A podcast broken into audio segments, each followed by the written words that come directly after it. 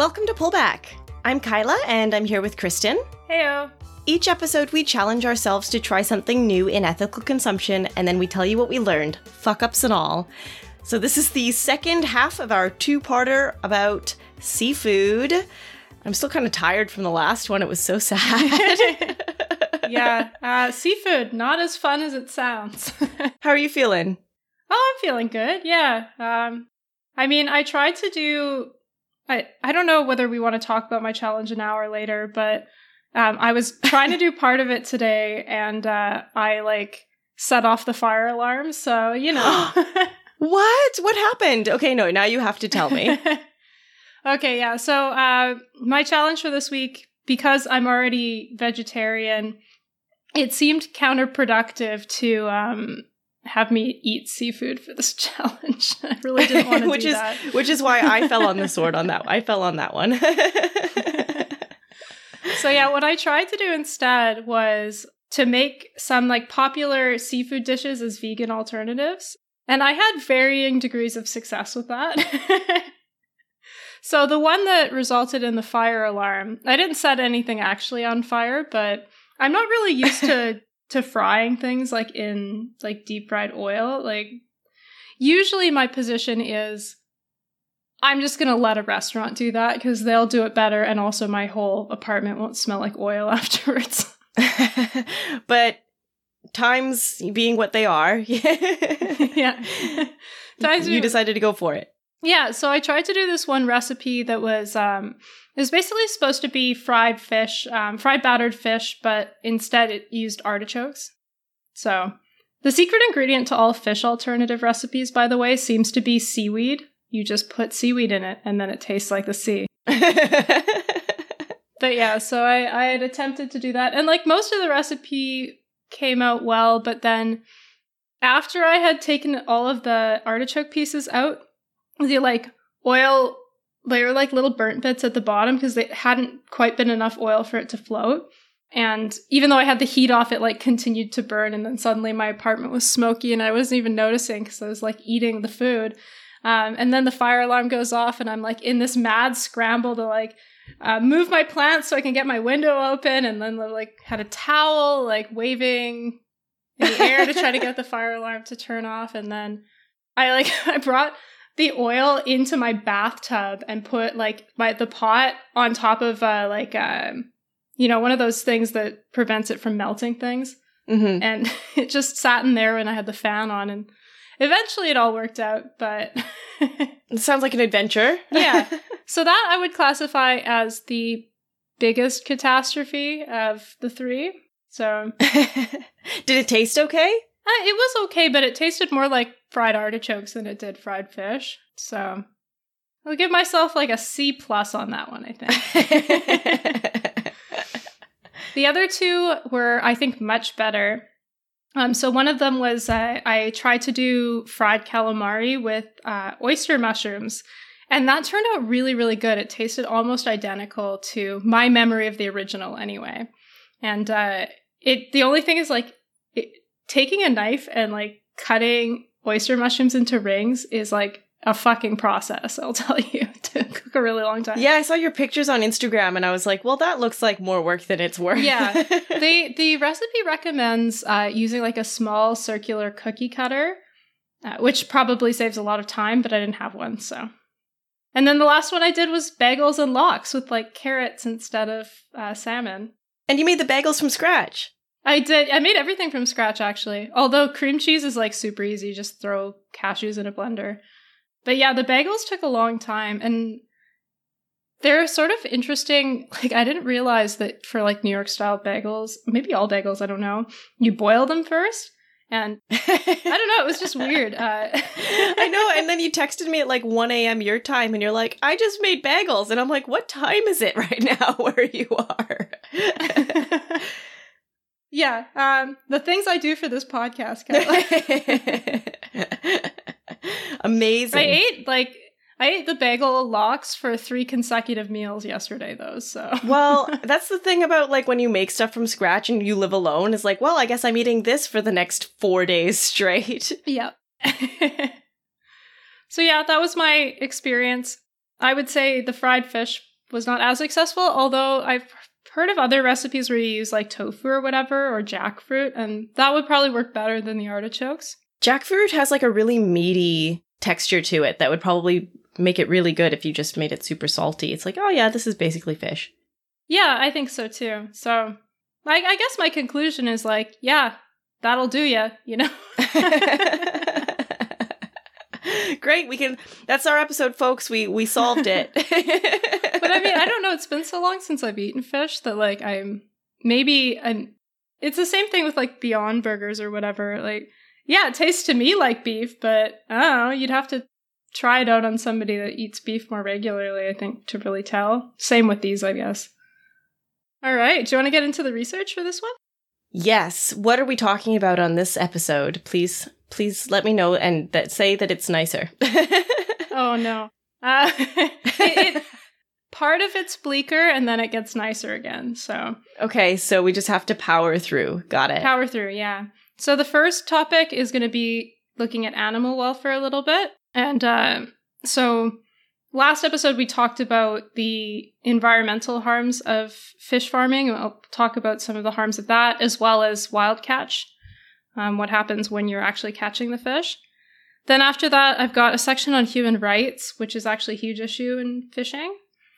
And then after that, we kind of get to the more fun solutions side. So that'll be a lot lighter. Yay! yeah. All right. Well, I feel like we kind of, oh man, didn't we already cover f- animal cruelty? Like, kind of just goes hand in hand. Like, murdering all these side species, just trying to catch that one. Like, what did you say? It was like 14 fish die for every fish caught in one country or something like that. And it's like, well, that just falls under animal cruelty, surely. Yeah. So there's more?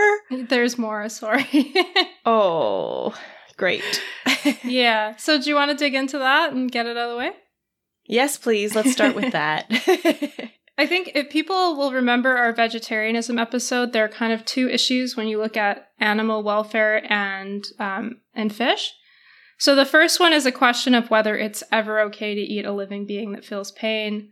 The second is given how we catch and farm fish, is it justified on welfare grounds? Because we talked about the first bit in a lot of detail in vegetarianism, I think we'll just skip that. Um, and people can like go back to that episode if they're curious about those arguments. Um, and we'll just focus really on the the welfare arguments. Yeah, well, I mean, you kind of cover the whole thing there. Like, is it moral to eat something that feels pain? And I mean, I feel like even if you choose to do it, on some level, you must recognize that not really. I mean, that's how I feel. I'm like, yeah, this is something immoral that I'm doing, but I'm gonna do it anyways because I'm tired and I need that protein kick that I just can't get from tofu. I don't know. That's not an excuse. Moving on. yeah, so I'll just also quickly say that um, seafood we talked about this last uh, um, on the last half of the episode, but it encapsulates a really wide variety of animals, and they have very different capacities and levels of intelligence. So some fish, like octopus, are really, really intelligent, and you know most seafood has been demonstrated uh, to be sort of like they're social creatures. They have demonstrated pain responses. So there's this. I think there's this instinct that like seafood or fish are are sort of less sentient than land animals, and that's not true. The one exception to this might be bivalves. So bivalves are basically like they're a grouping of marine and freshwater mollusks, and um, basically the category it's just like the things that are in like the two shells that open and close. If if it's one of those, it's a bivalve. Oh, because it's a it's uh wait because is is a valve is it when it opens and closes I did not look up the etymology of bivalves for my research, and I don't feel bad about it. yeah, sorry, I, asking all the important questions over here. Carry on. No, I would be curious. I just don't know. Uh, so yeah, uh, some common bivalves you might have eaten before are oysters, clams, mussels, and scallops. So there's very little evidence to suggest that there's any sort of consciousness in bivalves, and the fact that they don't move is suggestive that like it would have been not evolutionarily valuable for them to develop a pain response. So they probably don't feel pain is the best idea that we have so far. So if you're eating bivalves um, on animal cruelty grounds, you probably like that's probably okay. I mean, it comes down to everybody's own personal judgment, but I don't personally see any um, any moral harm to eating bivalves, given that we don't really think they have most of the characteristics we care about in eat, like animal cruelty. Fair enough, yeah.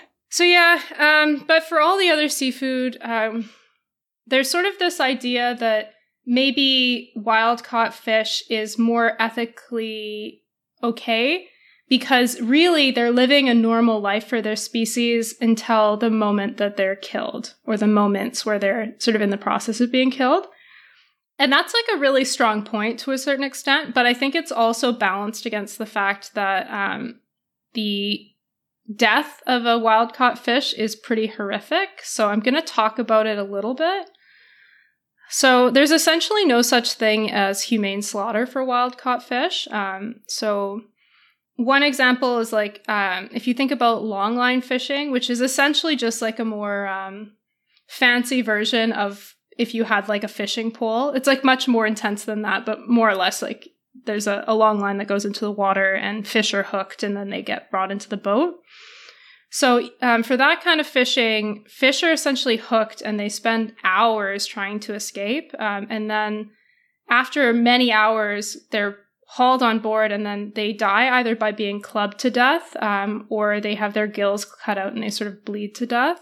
Wow, that's a lot. yeah. Although, have you ever been fishing? No.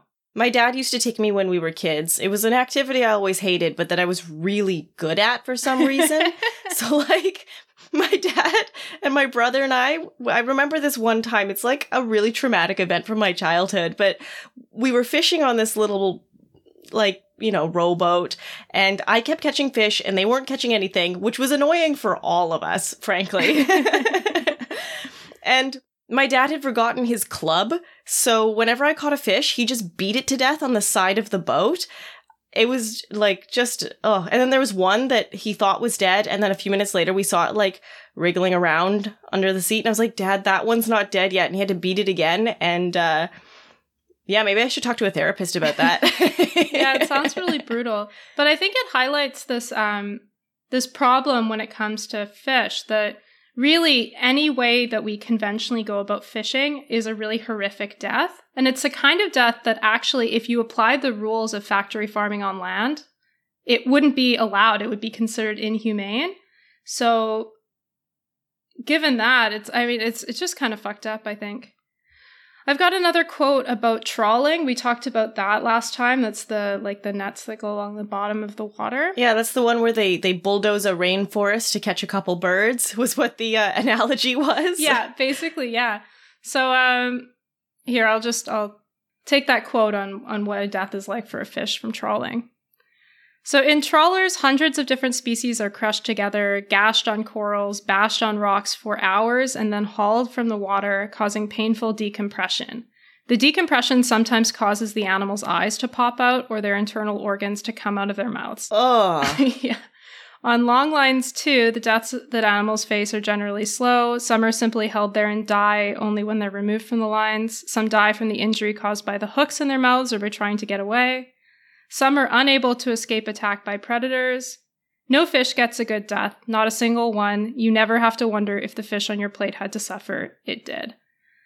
Um, and yeah, then also just a quick reminder that bycatch is always a thing, or almost always a thing when it comes to the fish that you're eating. So it's not just that. So basically, instead of going to like a slaughterhouse and being killed humanely, they die from trauma and just whatever form that happens to end in, like whether it's their eyeballs popping out of their heads or being beaten against the bottom of their rainforest being torn apart. Oh god. Yeah. But I think there there is like I don't know, I was listening to another podcast. I think it was the Wall Street Journal's Future of Everything, which I don't know, they're not paying us, but everyone should go listen to it. It's great. I think they had an episode on like fishing and how there is like a humane way to kill fish. It's just that nobody's doing it because there's no regulation. But I listened yeah. to it like two years ago, so I don't know if that's true. Yeah, all the evidence that I was able to find was that the deaths are pretty painful. it may be the case that there's technology that's been developed, but not like conventionally applied. It can't be good for like the meat, right? Like an animal that dies in distress is going to have worse meat. I think that's what the episode that I was listening to, if I can find it, I'll share it on Twitter. But they were talking about how if you killed the, the fish more humanely, it would taste better and last for longer as well. Yeah, but this is an industry where they're not even selling you the species that's advertised. God damn, you're right. All right. no, I hear you though. And I think um, one of the things that I sort of found from reading on this is um, people that are committed to still eating fish but want to do it ethically think that if we start to treat fish as like a food that we really honor and eat rarely, then you can start to infuse values like humane killing because, I mean, the reason they don't do it, if I mean, I'm not sure about the technology suggested, but it wouldn't surprise me, is just that this way is cheaper, you know? It's cheaper and easier. And if you need to sell seafood for cheap, then why on earth would you would you slow down the efficiency of your boats, right? Whereas like if consumers are willing to pay more and only have fish every once in a while, um, then if it becomes sort of like a a delicacy, then it could be done more humanely. Well, I just saw an article come in today that was showing that because we're all in lockdown, Americans are eating way more fish than usual. It's like one of the few industries that's actually booming right now. So cool. just a fun little fact. I mean, the good thing about wild caught fish, though, is that, and I think this is really significant, that they do live most of their lives just being fishies in their normal fishy and other seafood like uh, lives. So if we go to fish farming, you get the harms of factory farming plus the horrific death of wild caught fish. It's really the worst of both worlds, unless you're talking about bivalves. They're basically plants. Which can't feel anything. But yeah, you were saying, yeah, um, in the last episode, salmon living in like extremely close quarters. Like it's like chicken farm or whatever. They're living like in a bathtub and they're like huge. They're huge fish. Salmon are big. Yeah. So fa- fish farming operations, they're just like um, factory farming on land. They're all really crammed together, as you point out. There are also other similar problems in terms of like there's a high death rate from illness because they're all crammed together. Pandemic has really taught us how close quarters fuels the transmission of diseases. So you can think about that. think about factory fishing. There's also um, problems with like parasitic infestations like sea lice and also abrasion. So like the the fish that are there, they're not healthy, they're not happy. Uh, there was a study that I found that had documented that salmon bred and raised at fish factory farms are forced to grow at such an accelerate and at such an accelerated rate that over 50% of them are going deaf. So that's cool. Um, and that's it, I mean, it's similar to factory farming on land. It, there's like genetic modification that happens to speed up production because they're seen as like production units, not as animals, right? Oh yeah, I, I found this other sad study. Um, that found a significant proportion of farmed salmon suffer from severe depression. what? How can they know that? Well, the fish are referred to as dropouts because they float lifelessly in the dirty tanks that they reside in. Oh, man. Yeah, that broke my heart when I read that. Oh, it's like when you find out that cows mourn their dead or whatever. Like, it just makes you want to lie down. So, yeah. Um, and then the death isn't great either. So, um, farmed fish are typically starved for seven to 10 days before slaughter. Why? I, I think it's like they want the contents of the stomach to be empty. I think there's another reason, but I don't remember. But yeah, reasons. And as you can imagine, like an animal that's used to eating regularly does not enjoy being starved for that amount of time. Fuck.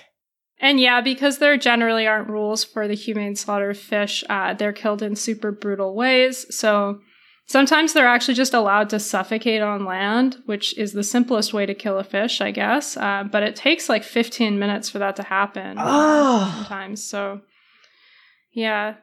Yeah, they're sometimes bashed in the head with a wooden bat, and if that doesn't kill them, which it often doesn't, uh, they can be cut open while they're fully conscious. Um, and again, that's a thing that there's at least some regulations around that kind of thing for land factory farming. So, yeah, that wouldn't even meet the very minimal standards for factory farming that we have. And then uh, sometimes they also have their gills cut and they bleed to death.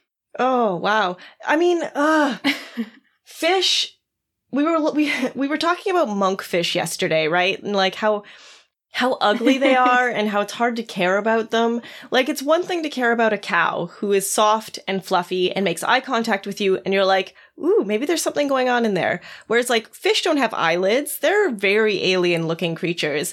but it's like listening to these descriptions, I wouldn't even want insects to die that way. And I really don't care for insects. Even though obviously I recognize they're a big part of the environment and we'll all die without them. I get it, but you still, yeah. Yeah, and like fish can also have really complicated like social lives as well and social structures. So even though they they seem a lot different from us, it doesn't mean that they're simpler creatures. For there there are some for which that might be true, but for many others they're like really require co- like require the ability to exist in like social structures that they can't possibly be engaged in. And so you see similar things eh, happening on fish farms um, as they do on like uh, factory farms for pigs or whatever, where they're like cannibalizing each other because they can't have their like normal social structures. Uh, so it's pretty fucked up. And I guess even if you only care about the big mammals like dolphins and whales, which are super majestic and way more impressive than a fucking monkfish. Sorry, monkfish. But but even even if that's all you care about, this this stuff that's happening to these fish, it affects the ecosystems of more impressive animals too. Yeah. Wow. Burn on monkfish. Honestly, I just can't. I think I had a nightmare about it last night. you made me look at that picture for so long. and then I looked up anglerfish afterwards, and it was even more nightmarish. Yeah, the one fish more hideous than a monkfish. Although, listeners, if you know of a fish that's even more hideous, uh, please tweet at Kyla. Yeah, okay, I'll take that. it's like looking at a car like like a train wreck. Like I can't like I'm like I can't I want to look away, but I just can't. yeah, so I mean, the conclusion that I came to is that, you know, fish farms generally bad. Wild caught not as bad, but I don't know, the death's pretty gruesome. So that's a more complicated issue if you're you're okay with killing and just not okay with like the really fucked up nightmare that is factory farming. Maybe for you, wild caught seafood is okay then. I don't know, but all of the extra fish that die when the wild caught is happening and all of the extra stuff that's destroyed, it it doesn't make yeah, it better. It's true. not the same as a hunter going out and catching a deer because he's not burning down the forest as he goes. Yeah, unless it's like if it's harpoon fishing or something like that, then it might be. Yeah. But yeah, that's a more complicated question. So if, if you're if you're not sure where you land on on that, it could be good to like look into different fishing methods. You might reasonably come to the conclusion that some kinds of wild caught fishing are okay and others you don't think are okay because they've got a lot of bycatch. Um, people have to go with their own thoughts on this, I think. Yeah. The one uh the one that I do think is okay for fish farming though potentially is the farming of bivalves like mussels and oysters. And that's um that's for welfare reasons. I've already talked about how they they probably don't feel pains and probably aren't conscious, so animal welfare concerns don't really apply to them. But also, uh, they the jury's still out on whether they harm whether these like fish farming operations for oysters and mussels harm or help the environment. And um, the reason for that is that unlike normal fish farming where you would need to feed the fish and like a bunch of pollution from like fish feces and stuff is produced bivalves actually clean up the water um, they filter it out. So it can actually be a really good way to restore an environment. And there's pretty strong evidence that like a mom and pop like a really small scale mussel and oyster farm is actually a really good thing for the environment. The only question is like um, when you scale that up to an industrial level, does that then cause um, environmental harms? Yeah, like if this if if our if this episode goes viral and suddenly everybody stops eating fish and only starts eating bivalves, is that going to be a problem? yeah, and actually, there's already a move to like uh, create bigger oyster and mussel farms because people are already starting to eat more bivalves, and and also bivalves are like they can be very environmentally like sensitive. Oysters, for example, have basically no immune system, so like if a disease gets in, they're fucked. so farming is seen as a way to prevent overfishing in those populations as well.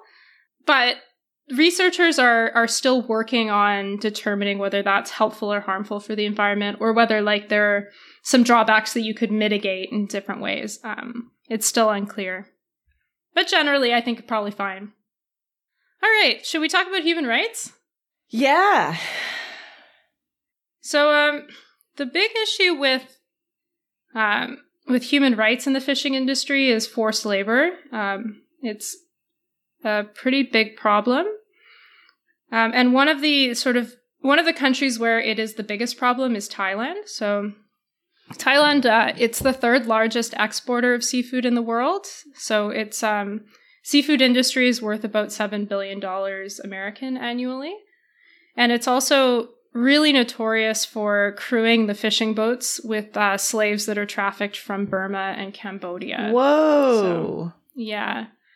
Um, so basically, what happens is it's sort of like a form of bonded labor. So trafficked fishermen are sold to fishing boat owners, and then they're told that they have to like work to pay off a debt from like food or whatever, you know, room and board. Um, and then, in addition to being enslaved, the workers on ships like this are exposed to like overwork. They're worked for really long hours. Um, violence, torture, and even executions at sea. That's not unheard of. So every year, the US State Department produces a trafficking in persons report.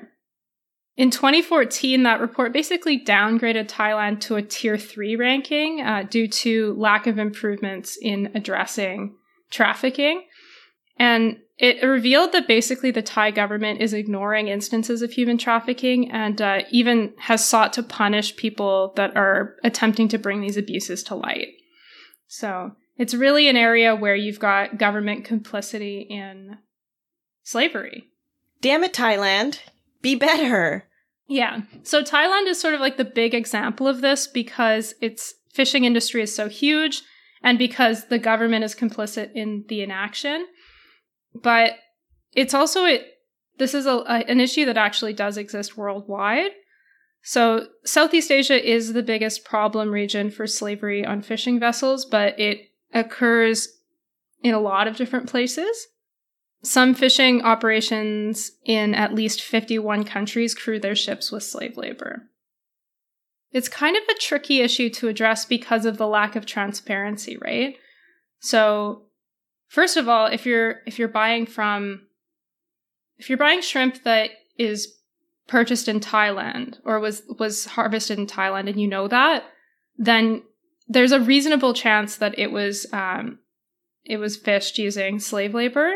So you could look to avoid that. But even if you do, seafood fraud is such that you may not necessarily know all the time. And actually, even if you're getting like a sustainability label, you don't necessarily know that there's not slave labor involved in that.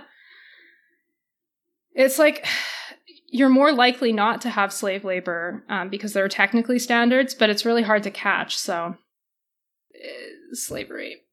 Cool. So let's talk about sustainability labels, which is one way that we can take power over consuming seafood. Okay. So if you've been sort of really concerned about the environmental issues that we talked about in the first part of the episode, buying fish with a sustainability label is a really good idea. There are two sustainability labels that experts agree are the best. Uh, they are also the most well known, so that sort of works out. Um, and they've got similar names, so it's easy to remember. So the uh, first one is the Marine Stewardship Council. And basically, uh, The Marine Stewardship Council, or MSC, was founded in 1996 by the World Wildlife Fund and Unilever. So, Unilever is, um, it has been one of the leading companies on seafood sustainability for a very long time. Doesn't mean it's perfect by any means, but it has been much more willing than other companies to get involved with projects like that, like this, and sort of like take a leadership role for the industry. So they worked in a partnership with the World Wildlife Fund to get this um, third party certification standard set up. So the MSC basically has three principles that it sets its standards around. So the first one is uh, the condition of the fish populations in the fishery. So are there enough fish to ensure that the fishery is sustainable? Is it overfished? That's the first principle. The second principle is the impact of the fishery on the wider marine environment. What effect is the fishery having on the immediate area around it, including non target fish, marine mammals, and seabirds? That's something they have standards around. And then the third principle is the management system itself. This is more boring, but it's basically like what are the rules and procedures that you need to have in place to meet the first two principles? So it's pretty important, even if it is boring. yeah. I, I think most boring things are the important things, to be honest.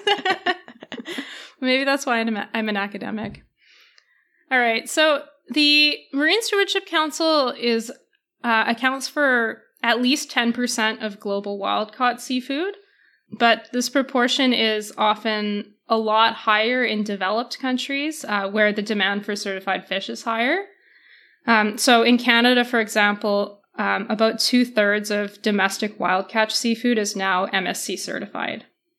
And that actually it, it imposes a bit of a debate because so in order to get your fishery certified, you have to be willing to pay for third party audits. You have to have your paperwork all in order. And uh, if you're sort of like a small fishery or a fishery in a develop a developing nation and you have sort of less administrative capacity or less capacity to pay, you might not be able to get a certification, even if what you're doing is relatively sustainable. So some people have referred to this kind of a standard as um, as a way to sort of like on the sly put in place trade barriers uh, that benefit developed countries, and that's like that's a very real concern to raise. But also, given the huge governance gap in seafood, like uh, we talked about this in the first half of the episode. There's very little domestic regulation, and also a lot of these, like a lot of fish, are caught in international waters. So, probably having some kind of standard in absence of nothing, I think, is legitimate in this instance. Well, and I mean, it's it costs money to certify things. Like, to, it costs money to pay people to go check on this stuff, and unless a government feels like funding that, eh, where else are they gonna be able to afford to run themselves?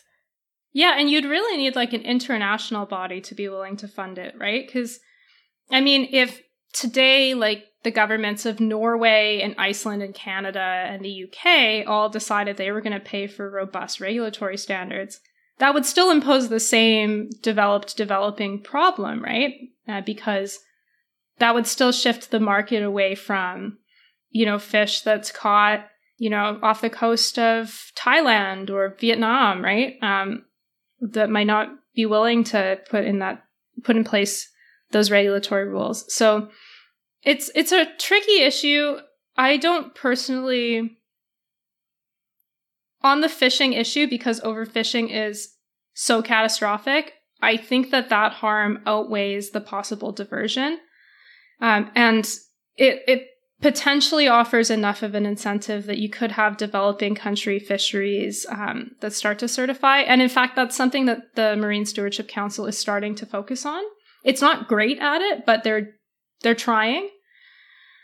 So I don't know. It's just kind of a shitty situation, but I still think getting MSC certified fish is better than not.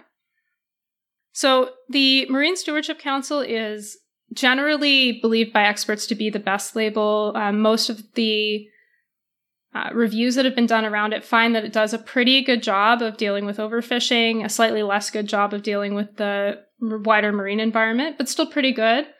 And the really the the big thing that's lacking is um, that they have very little on social standards, right? So if we talk about the human rights, unless they've changed their standards in the last couple of years, last I looked, they had basically just added a thing saying if you're caught being slavers, like then we won't certify you. it's a pretty low bar.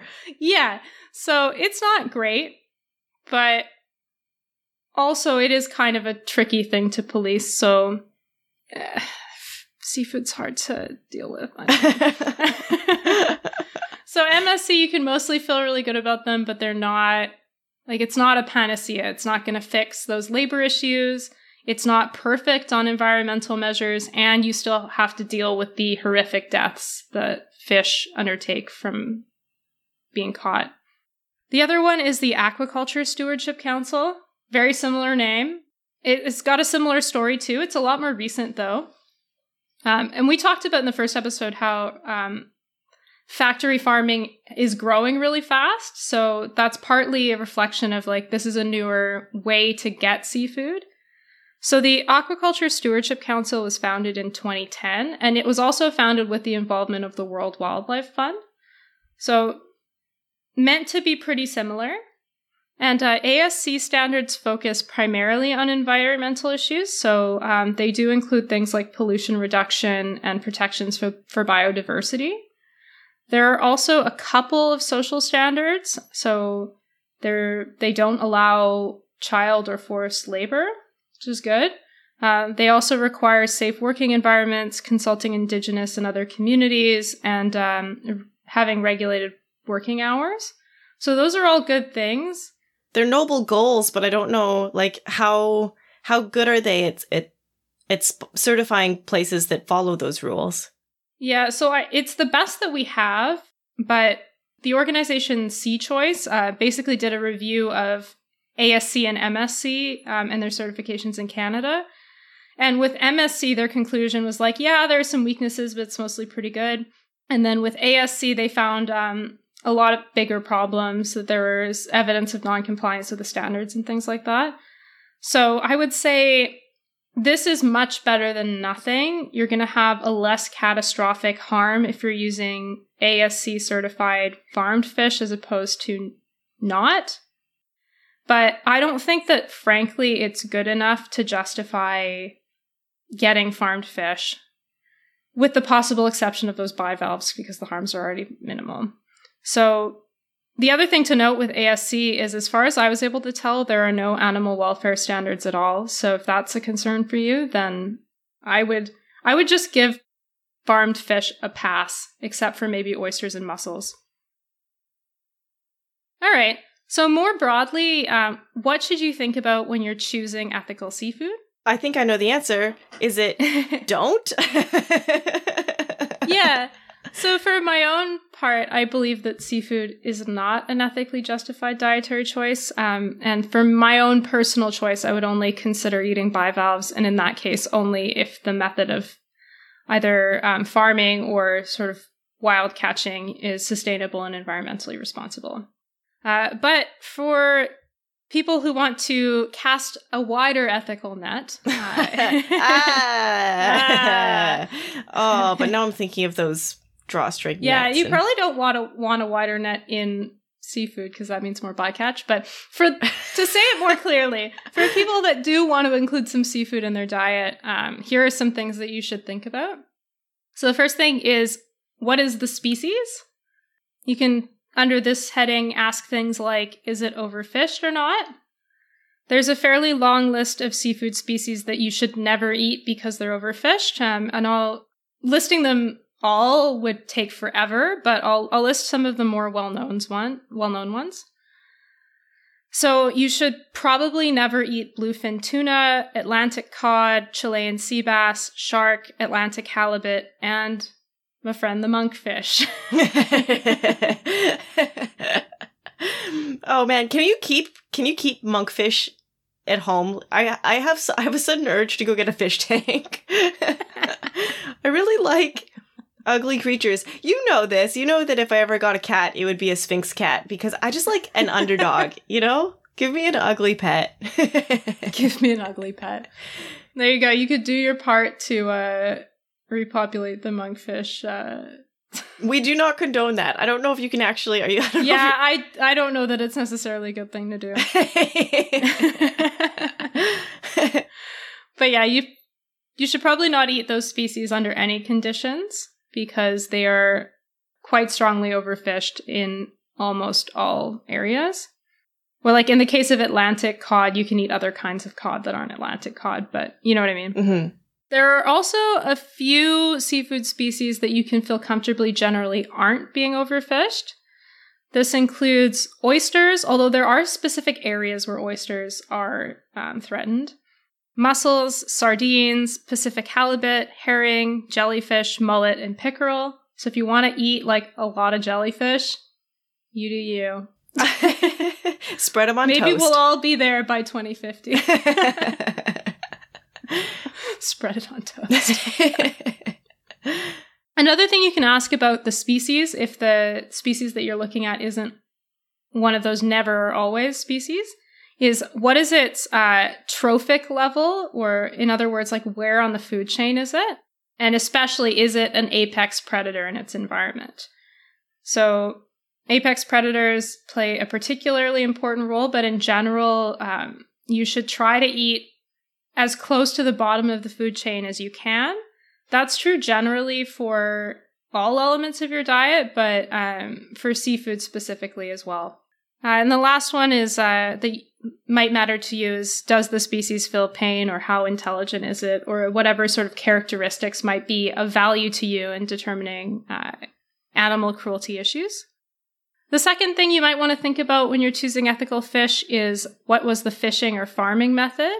So things like how much bycatch was produced, does it kill coral or otherwise destroy ecosystems? How polluting is it?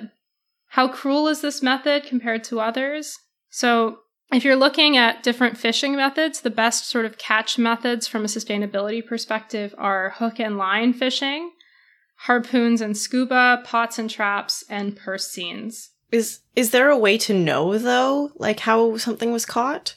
Sometimes it will say the best way to know is to choose a sustainability label. Um, Fair enough. Otherwise, it's pretty hard. But you can also, I, I'm going to talk about some tools at the end. And uh, some of those online tools will tell you, like, for this species, they're usually caught in this way.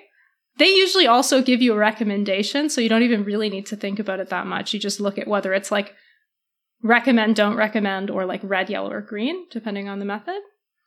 But yeah, know that different catching methods can be more or less destructive to the environment. And so eating the same species, depending on how it's caught, can make a big difference.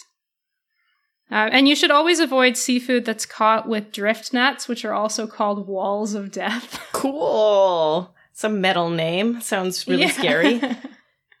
uh, seafood that's caught with dynamite and cyanide, don't eat it Yeah, sure. Yeah. For multiple reasons. Um, and then bottom trawling. You don't want to be eating fish that is caught that way either. The next thing you can think about is location. Questions to ask under that are things like how far does the seafood have to travel to get to me? And how did it travel? So if you're going to a really pricey tasting menu and you're getting seafood there that is not from your area, it was probably shipped through air freight to you. And that's not good. Yeah, because that's the only way to keep it fresh. Yeah. If you're if you're not like I mean that's like a super fancy restaurant thing. Most of the time fish isn't air shipped, but uh, that's a thing to keep into account. The brand you can also think about as well. So is it a company that um, the company that sold it is it a, leader or a laggard? Is it participating in things like the Marine Stewardship Council or is it not? Um, because that's sort of how you vote with your dollars a little bit. And then the last thing uh, is it certified? Does it have Marine Stewardship Council or um, Aquaculture Stewardship Council certification? And uh, if it doesn't, do you really know anything about where the seafood came from? Probably not. You might you- like if you're if you're getting something that was caught at a fishery that's like right next to you. Maybe, but usually not. Okay, um, so keeping those things in mind, how do you go about choosing ethical seafood? If you want to be a selective omnivore, uh, Taras Grescoe's bottom feeder offers a really good rule of thumb that I want to share. And it's basically just eat as close to the bottom of the food chain as possible. That's what I was thinking when I grabbed my anchovies, but then I love it. And I was like, "Oh, these were shipped from Spain. Whoops, probably not great." but I was trying. you were trying. You crushed it. Yeah, so um, Bottom Feeder also recommends that you avoid cheap seafood because that probably means it was farmed. Um, avoid any fish that's traveled a far way. Avoid long lived predator fish, so uh, things like Chilean sea bass, sharks, tuna, swordfish. Avoid farmed shrimp, tuna, salmon, or any other carnivorous fish because they have to be fed fish meal and that has a bunch of environmental harms. Man, I really messed up the challenge on this one. I'll, I'll try harder on our next one. well,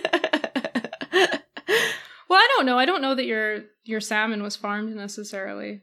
No, it was wild caught locally and like packaged locally, but it's still an apex predator. Like, and I knew that. I'd already done the anchovies, so but I was like, salmon's okay because there's lots of it. yeah, and if you're um if you're buying farmed salmon, cod, or trout, uh, Bottom Feeder recommends opting for organically farmed ones. The book was written before the ASC came out, so you can think of that sort of as like an either or. If if you can't find ASC certified, try to get organic. They I think they have like bigger space requirements for the fish, and that's the reason that he cited. And then the last one that he recommends is opting for seafood that's um, at the lowest end of the food chain. So that's why his book's called Bottom Feeder. uh, yeah, so in addition to those kinds of considerations, there are a couple of useful tools that can help you to pick ethical seafood because I recognize it's like super overwhelming. You've gotten a lot of information. So the first one is uh, Sea Choice. It's the organization that did that review of MSC and ASC. They're a really good place to go if you want to get informed about sustainable seafood. They've got lots and lots of really great resources. There are also two really useful consumer guides. So the first one is OceanWise. So OceanWise classifies seafood as either recommended or not recommended. The full list uh, from OceanWise is super overwhelming, but you can also just go to their website and search it pretty easily. So if you have um, a couple of species in mind that you want to decide between, OceanWise, their website can be a really good resource.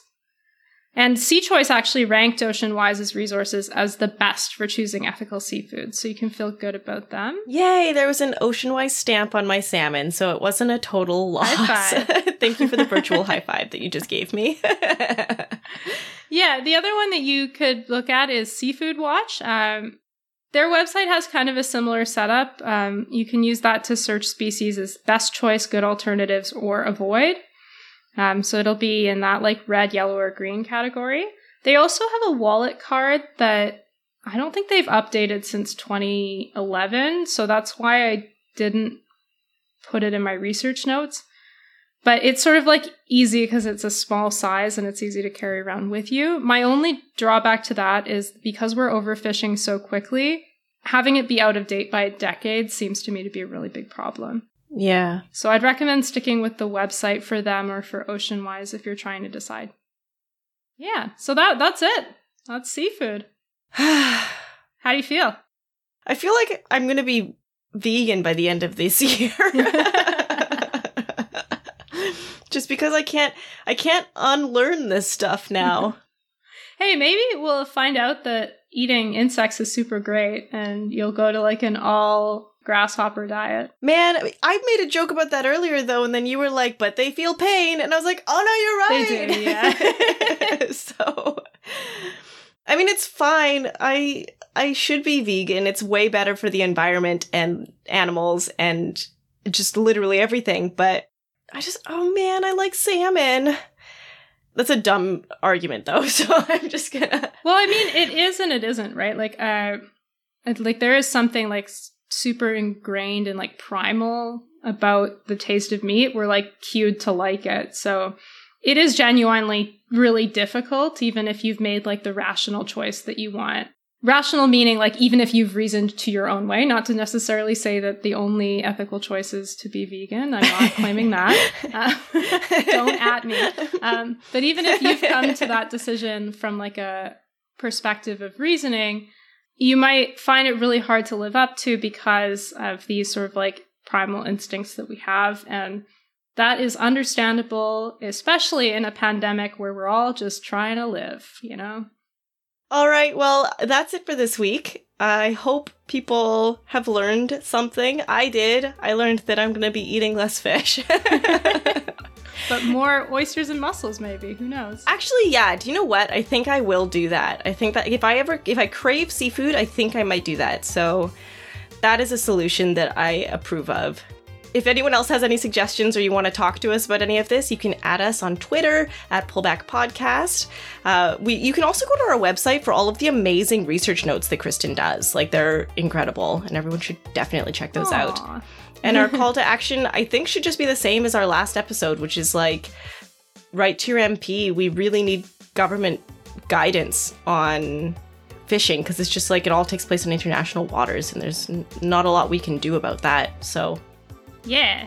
And I guess maybe another call to action is uh, go to Sea Choice's website and get a little more informed. Yeah! All right, awesome. Thanks for listening, guys. We'll catch you on the next episode.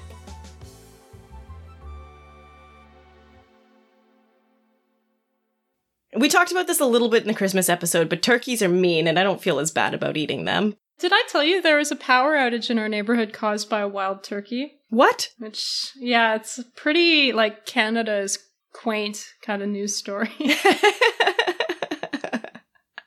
apparently wild turkey is like a real thing here in Ottawa, capital city of Canada.